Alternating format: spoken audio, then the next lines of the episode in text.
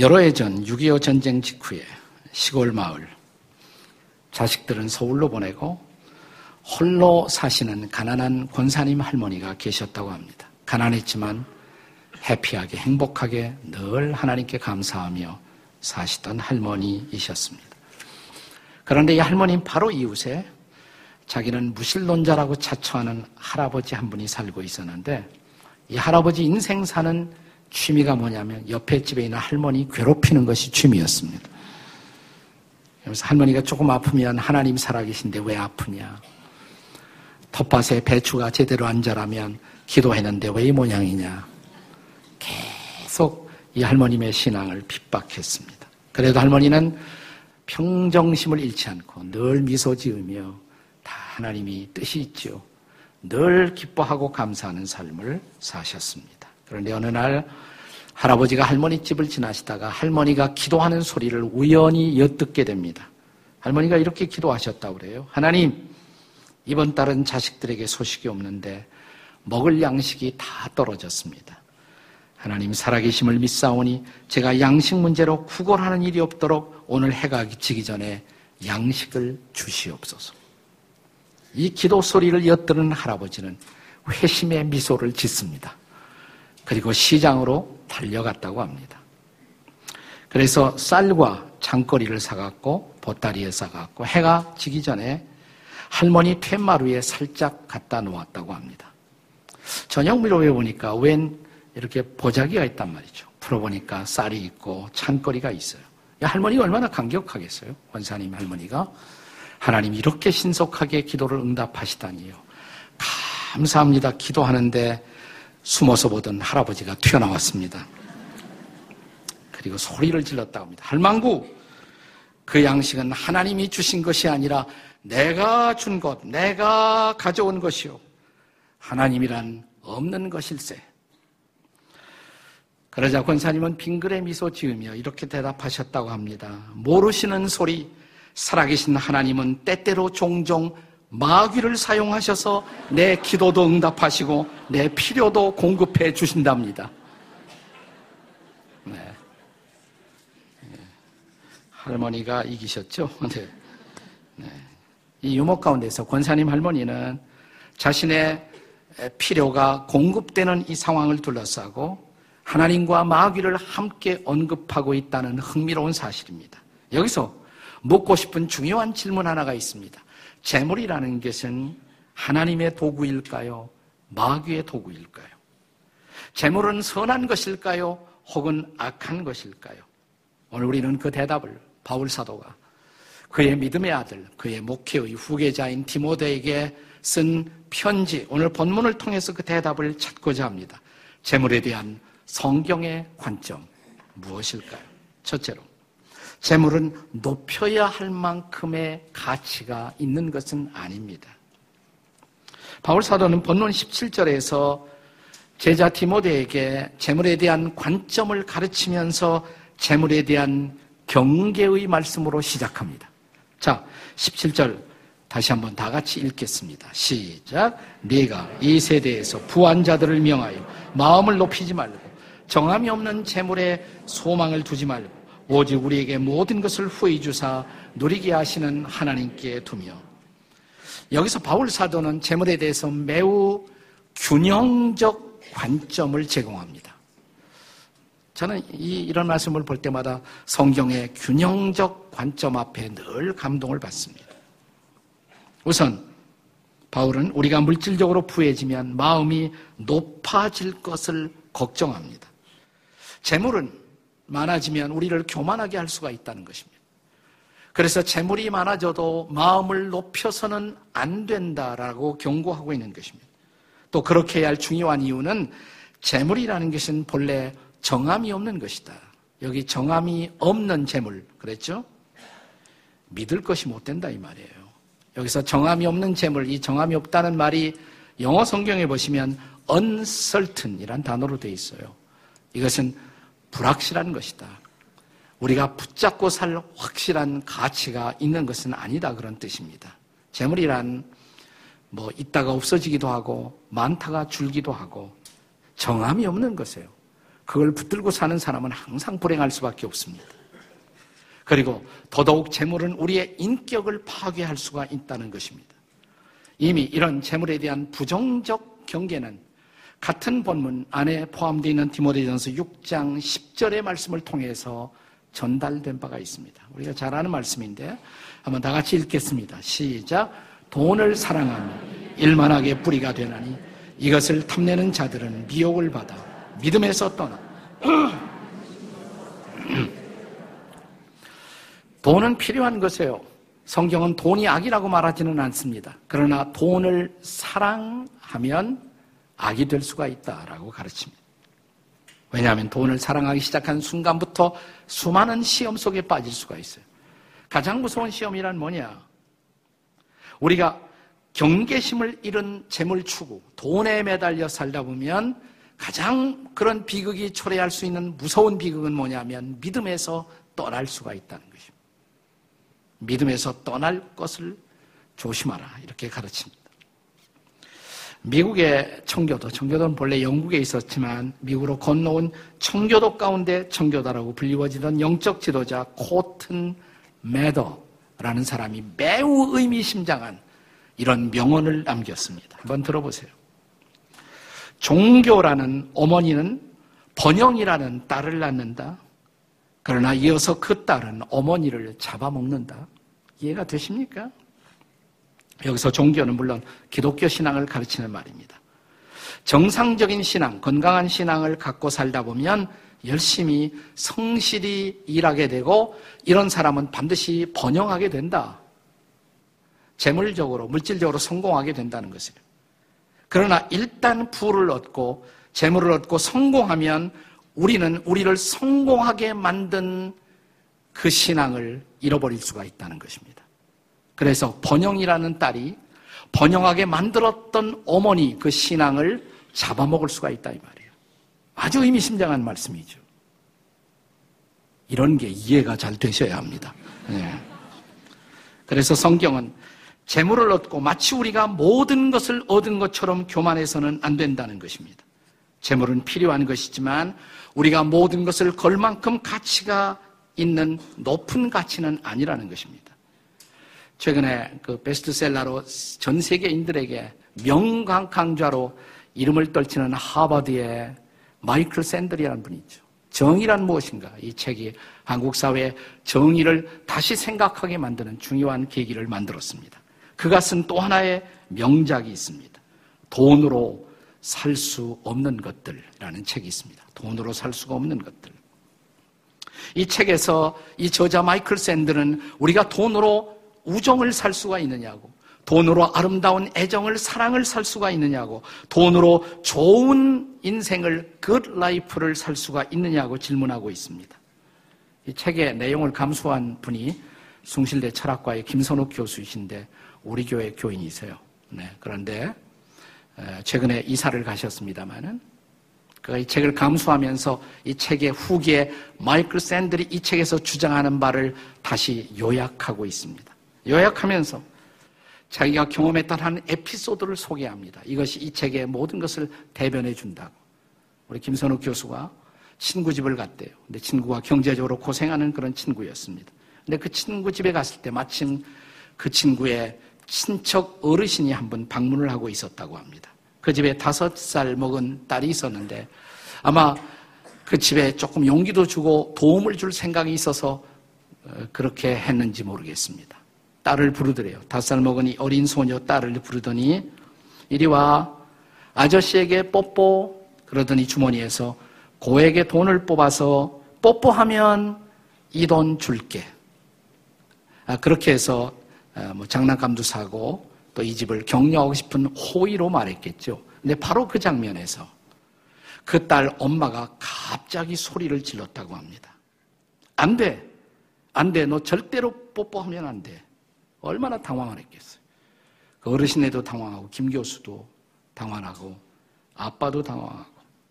근데 계속해서 엄마는 단호하게 이렇게 말하더랍니다. 아이에게 뽀뽀로 돈을 벌 수 있다는 것을 가르치면 절대 안 됩니다. 아이에게 뽀뽀로 돈을 벌 수 있다는 것을 가르치면 결코 안 됩니다. 당황했지만 폐부를 찌르는 메시지였다고 그래요. 그러면서 김 교수는 마이클 샌들이 이 책에서 어, 외치는 모든 메시지가 이 에피소드 안에 요약되어 있다고. 오늘 도덕적 가치가 배제된 돈, 그 돈만으로 모든 것을 살 수 있고 모든 것을 팔 수 있는 사회가 우리가 과연 지향하는 바람직한 사회인가를 마이클 샌들은 이 책을 통해서 질문하고 있는 것입니다. 돈이란 생각보다 그렇게 높은 가치를 지닌 것은 아니라는 것입니다. 둘째로, 그러나 이 재물이라는 것은 돈이라는 것은 또한 낮추어 무시해버릴 가치도 아니라는 것이에요. 이게 균형이에요. 이게 균형입니다. 자, 17절 본문의 후반부를 주목해 보십시오. 정함이 없는 재물에 소망을 두지 말고 거기서 끝나지 않죠. 이어지는 말씀이 뭐예요? 오직 우리에게 모든 것을 후히 주사 누리게 하시는 하나님께 두며 재물이 우리의 소망은 아니라는 것입니다. 그러나 재물을 주시고 재물을 누리게 하시는 분도 여전히 하나님이라고 말하는 것입니다. 따라서 우리는 재물이 재물의 소망을 두는 것이 아니라 재물을 주신 하나님께 소망을 두고 살 수가 있어야 한다고 가르칩니다. 이것이 성경이 재물에 서 가르치는 균형 있는 관점인 것입니다. 이렇게 살아가는 사람들에게 주어지는 재물은 진정한 하나님의 선물이 될 수가 있다는 것입니다. 그리고 그것을 정당하게 누리는 것은 분명히 축복이라는 것입니다. 성경은 이런 물질적 축복의 정당성을 또한 부인하지 않습니다. 모든 것을 소유하신 하나님, 만물의 주인이신 하나님, 그리고 하나님의 아들 예수님이 이 땅에 오셨을 때 예수님은 많은 특권을 다 내려놓고 포기하고 가난하게 사셨죠. 공중에 나는 새를 보라. 인자는 머리 둘 것이 없다. 새는 깃들일 것이 있어도 나는 머리 둘 것이 없다. 예수님이 예수님은 가난을 스스로 선택하신 거예요. 그리고 그분은 마지막 십자가에서 벌거벗은 채로 그의 생명, 그의 가르침 모든 것을 내주시고 그는 벌거벗은 채로 세상을 떠나셨습니다. 근데 예수님이 그렇게 하신 이유가 뭐라고 생각하십니까? 물론 구원하기 위해서. 거기서 끝나지 않아요. 자, 고린도후서 8장 9절을 읽어보세요. 고린도후서 8장 9절 다 같이 읽겠습니다. 시작. 우리 주 예수 그리스도의 은혜를 너희가 알거니와 부유하신 이로써 너희를 위하여 가난하게 되심은 그의 가난함으로 말미암아 너희를 부요하게 하려 하십니다. 여기서 부요하다는 말은 물질적인 부여예요. 문맥에 보면 분명히 그렇게 되어 있습니다. 물질적인 부여를 가리키는 것입니다. 예수님은 부자인데 가난하게 되셨다. 왜? 여러분과 저를 위해서 그분이 스스로 가난하게 되셨다 이 말이에요. 왜? 그 이유가 뭐냐? 그분이 가난해지심으로 우리가 부여한 삶을 살도록. 다시 말하면 예수님의 희생과 구원을 통해서 우리가 풍성한 삶, 부유한 삶을 사는 것을 너무너무 보고 싶어서 나는 이것이 마치 이런 부모의 심정과 같다고 생각해요. 우리 부모가 자식들을 위해서 얼마나 많은 희생을 합니까? 희생하는 이유 딱 하나밖에 없잖아요. 자식들이 잘 사는 모습 보고 싶어서. 근데 이런 부모 있을까요? 부모가 희생하면서 내가 희생했으니까 너희들도 나처럼 가난하게 살아, 희생하게 살아. 그런 부모는 없을 거예요. 저는 하늘 아버지의 심정이 마찬가지라고 생각해요. 그분이 이 땅에 와서 우리에게 모든 것을 내어주시고 가난해지신 이유, 너희들만은 나 믿고 풍성한 삶을 사는 것을 보고 싶다고. 저는 그것이 구원의 하나님의 계획 속의 한 부분이라고 저는 분명히 믿어요.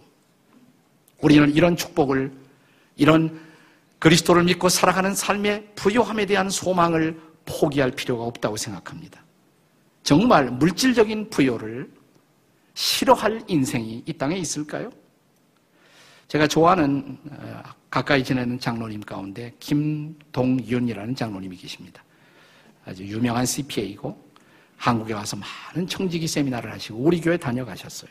수년 전에 재직들을 위한 어, 세미나를 인도하신 분이십니다. 이분이 쓴 책 가운데 이런 책이 있습니다.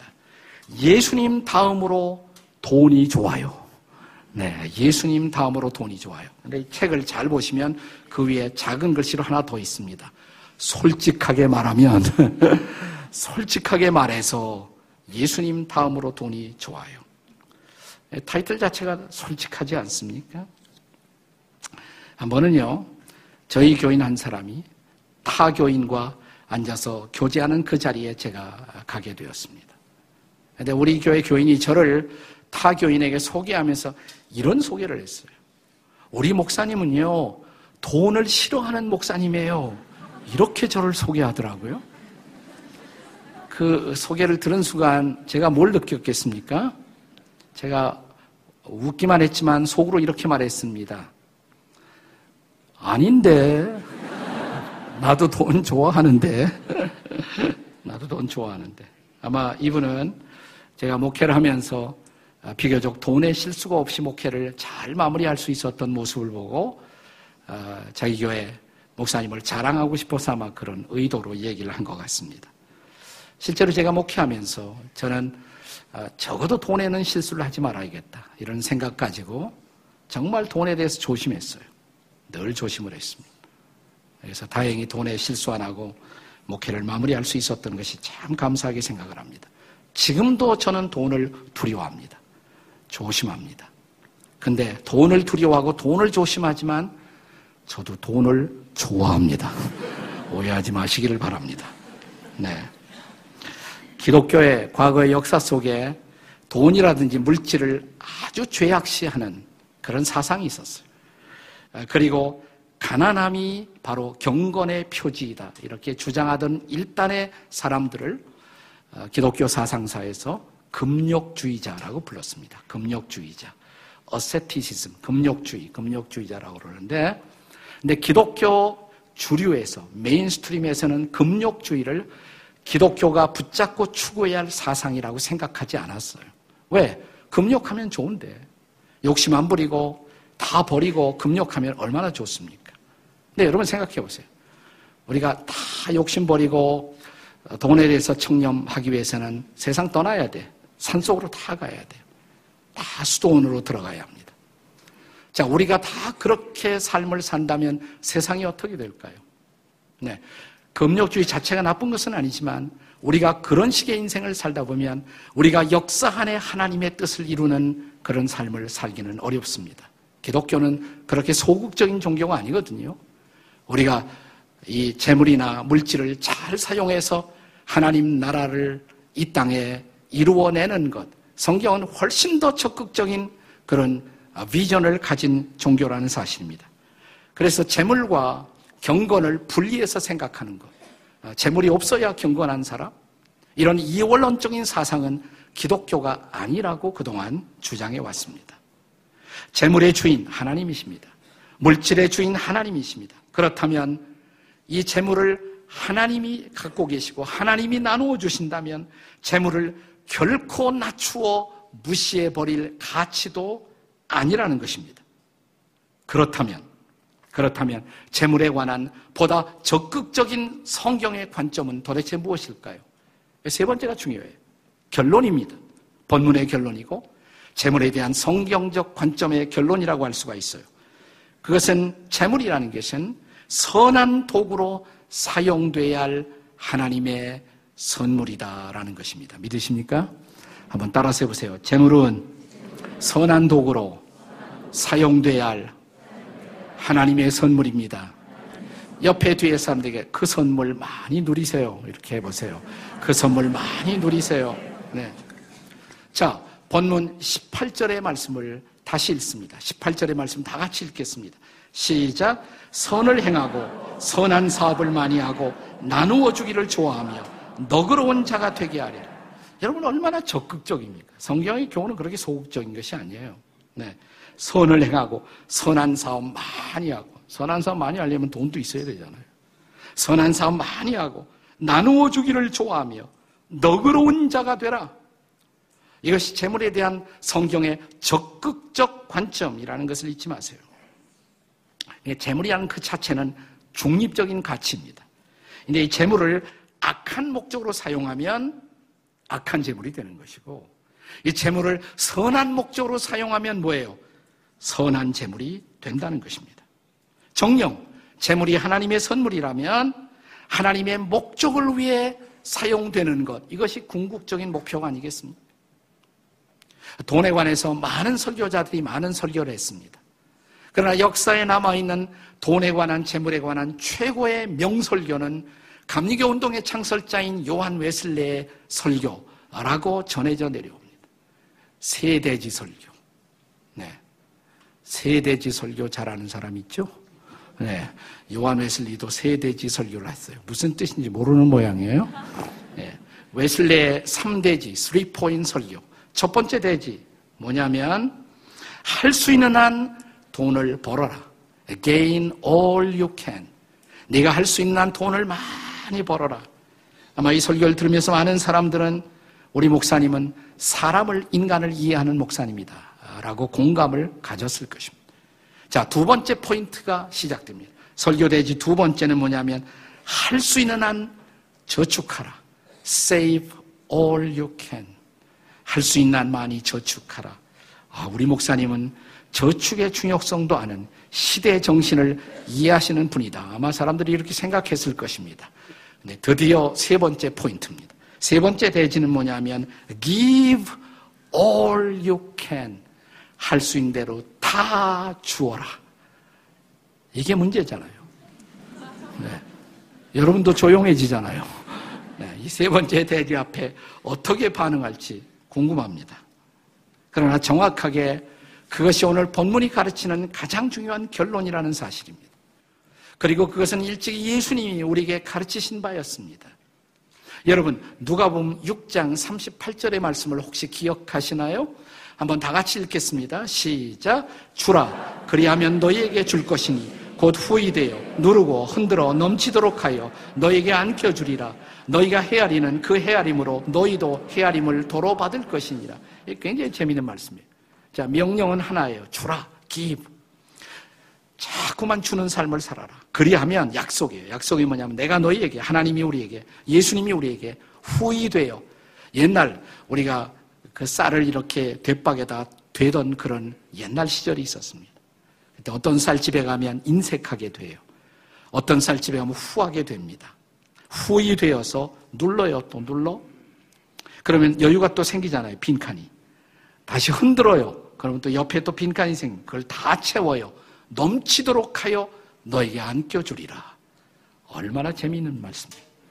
우리가 정말 주는 인생을 살고자 하면 giving life, 주는 인생을 살면 하나님 보시기에 너무 그 사람이 이쁘지 않겠어요?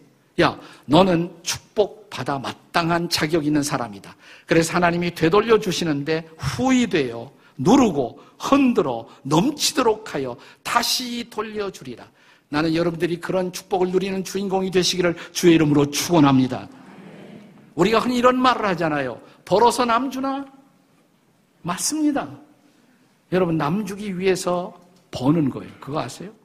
이 세상에서 유일하게 남 주기 위해서 벌고 남 주기 위해서 일하고 남 주기 위해서 저축해야 할 유일한 인간 그것이 바로 그리스도인들이 되어야 할 줄로 믿습니다.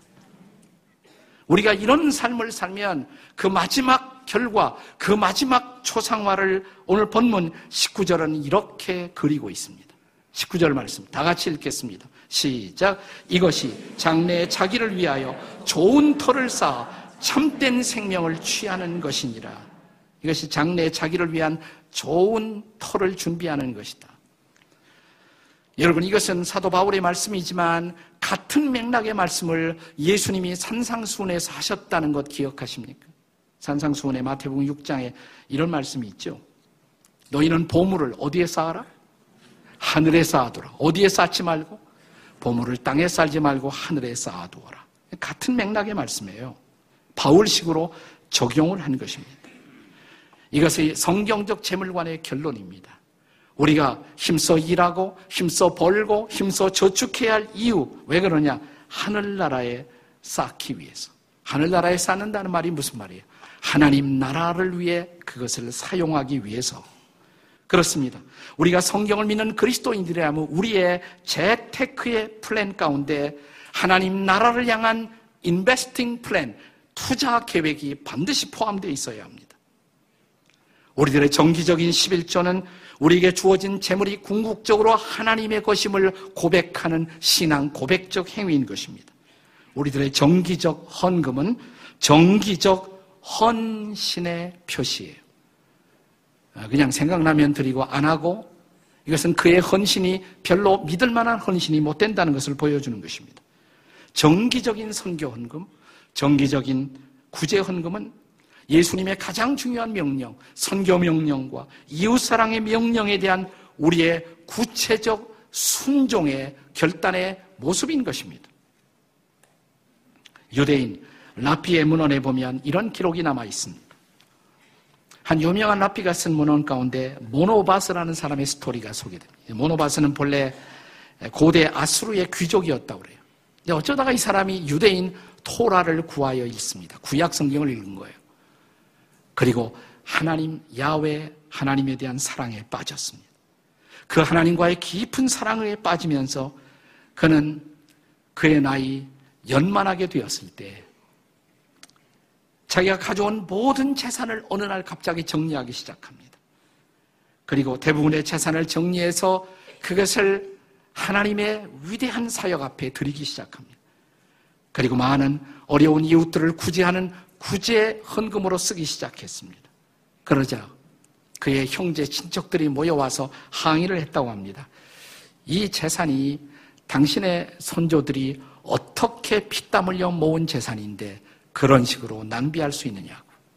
이때 모노바스라는 사람은 이런 대답을 했다고 합니다. 예, 예, 압니다. 잘 압니다. 저의 선조들이 어떻게 피땀 흘려 이 재산을 모았는지 제가 잘 압니다. 그러나 선조들이 하신 일과 제가 한 일의 차이는 바로 이런 것입니다. 저의 선조는 재물을 땅에 쌓았고 저는 재물을 하늘에 쌓고 있는 것입니다. 저의 선조들은 재물을 현세를 위해서만 쌓았고 저는 이 재물을 영원한 세상을 위해서 쌓고 있는 차이뿐입니다. 여러분 정확하게 그것이 본문의 결론이라는 거 아세요? 본문의 19절의 말씀을 다시 읽겠습니다. 다 함께 읽겠습니다. 시작. 이것이 장래 자기를 위하여 좋은 터를 쌓아 참된 생명을 취하는 것입니다. 어느 날 하나님 앞에 가서 내 일생을 결산하기 위해서 내게 주신 재물과 물질을 내가 잘 사용했다. 그래서 하나님 앞에 칭찬받는 영원한 삶, 이것이 영원한 내 인생의 토를 닦는 것이다. 그것이 바로 영원을 바라보고 오늘의 재물을 사용할 줄 아는 사람의 모습이다. 성경의 결론인 것입니다. 저는 오늘, 저는 오늘 이 말씀을 준비하면서 제가 오래전에 좋아했던 시 한 편이 생각났어요. 이예인의 시 가운데 가난한 새의 기도라는 시가 있습니다. 한번 들어보시죠. 꼭 필요한 만큼만 먹고 필요한 만큼만 둥지를 틀며 욕심을 부리지 않는 새처럼 하늘을 날게 해 주십시오. 가진 것 없어도 맑고 밝은 웃음으로 기쁨의 깃을 치며 오늘을 살게 해 주십시오. 예측할 수 없는 위험을 무릅쓰고 먼 길을 떠나는 철새의 당당함으로 텅 빈 하늘을 나는 고독과 자유를 맛보게 해 주십시오. 나의 선택은 가난을 위한 가난이 아니라 사랑을 위한 가난이기에 모든 것 버리고도 넉넉할 수 있음이니 더 이상 무게가 주는 슬픔은 없습니다. 저는 마지막 단원이 너무 좋아요. 무게가 주는 슬픔은 없습니다. 새가 날개가 무거우면 날 수가 없어요. 그러나 새들이 모든 것을 내려놓으면 가볍게 날 수가 있습니다. 자유할 수가 있습니다. 하나님이 주신 것을 하나님의 나라를 위해서 다시 내려놓고 모든 것을 하나님 위해 사용하고 나중에 자유한 새처럼 펄펄 나를 수 있는 자유의 삶.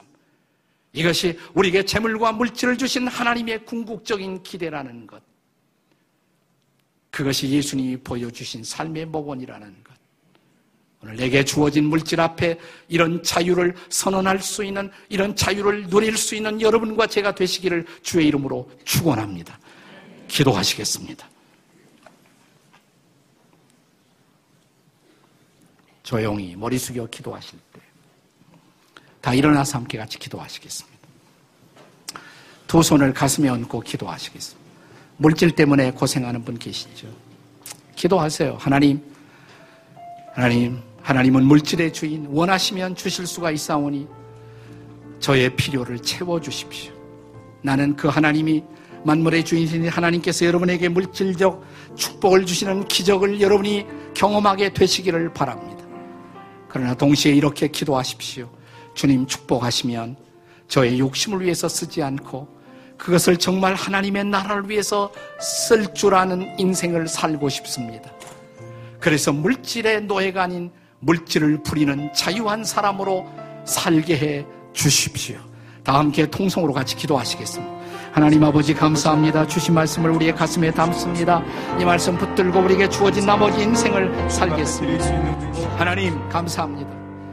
물질 앞에 자유한 인생. 그러나 필요를 공급받아 살아계신 하나님의 임재와 기적을 경험하는 인생. 그것이 우리의 삶의 아름다운 모습. 진정 부요한 인생이 되게 해 주시옵소서. 예수님의 이름으로 기도합니다. 아멘.